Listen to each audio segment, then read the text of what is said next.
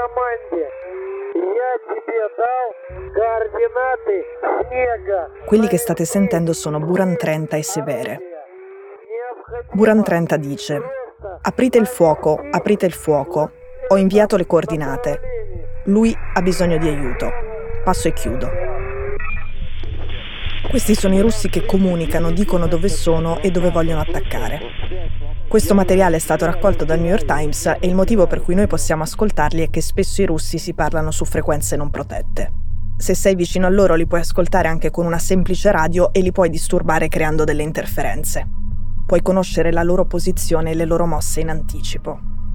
Non solo, queste conversazioni sono interessanti perché sembra che contengano delle ammissioni. Уран 30, я Юг 95. Прием. Было принято решение убрать первое хозяйство. in quest'altra conversazione via radio sentiamo di nuovo Buran 30 e questa volta sta comunicando con Yug 95.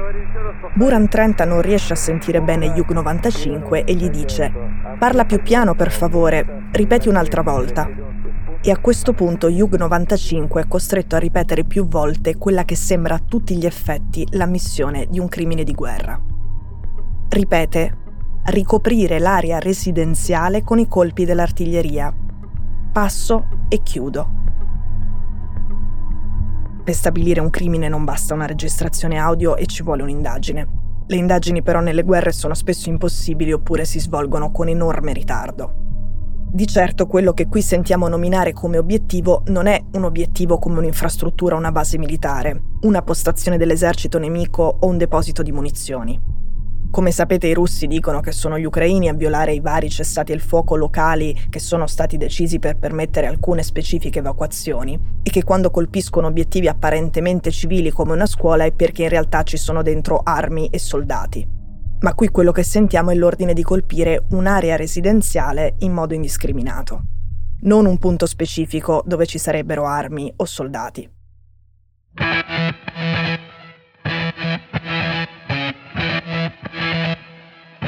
Sono Cecilia Sala e questo è Stories, un podcast di Cora Media che vi racconta una storia dal mondo ogni giorno.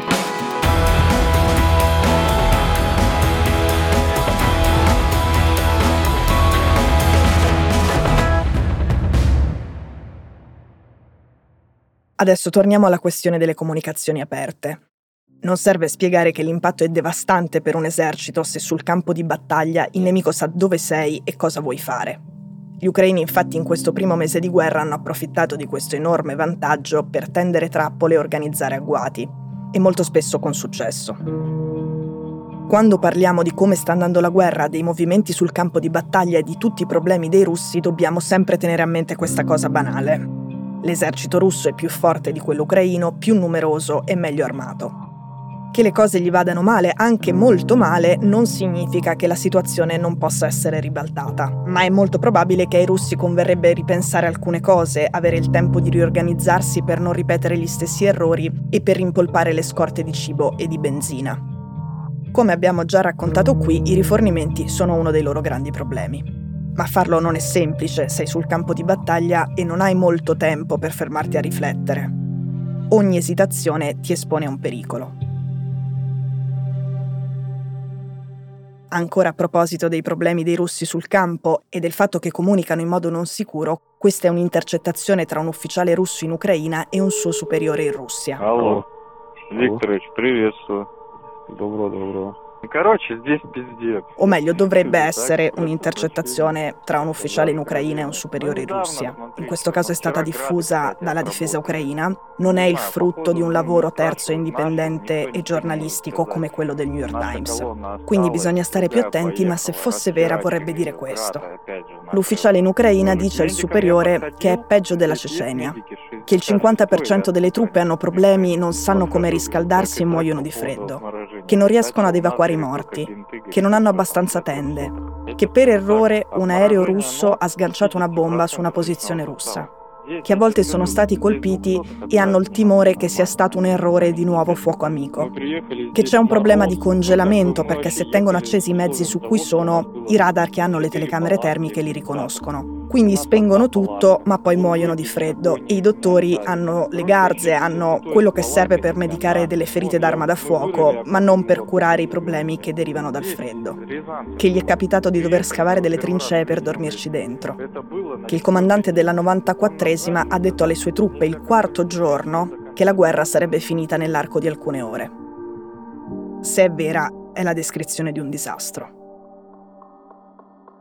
Da giorni si parla dello stallo delle truppe russe, che si sono sostanzialmente fermate. Ma adesso c'è anche un elemento in più.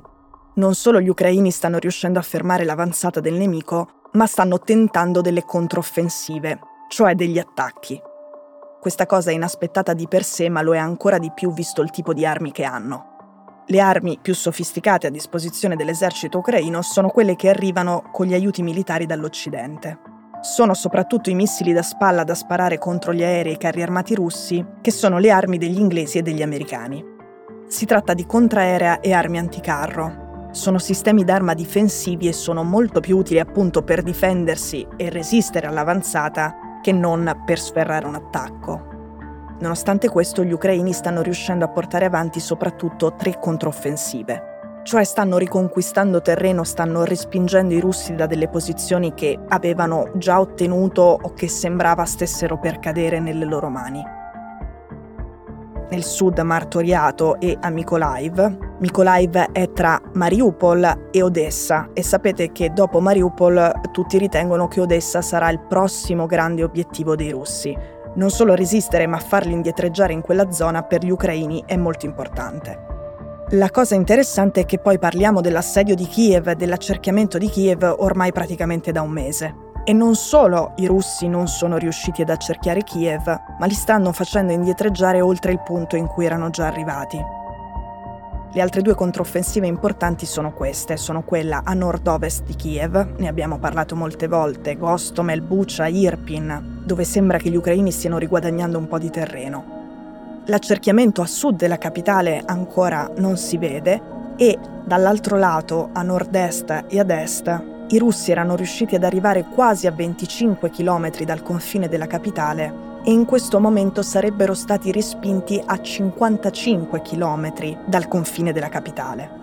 Questo spiega anche perché su Kiev vediamo piovere missili. Sono missili a lungo raggio e il fatto che quei bombardamenti si intensifichino significa proprio che con i risultati sul campo delle truppe, dell'avanzamento dei carri armati e dei mezzi russi, l'esercito russo non sta per il momento riuscendo ad ottenere dei risultati significativi e a fare contento il Cremlino.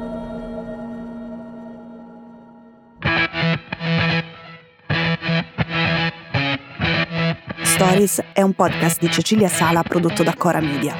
La cura editoriale è di Francesca Milano. L'advisor è Pablo Trincia. La producer è Monica De Benedictis. La post-produzione e il sound design sono di Daniele Marinello.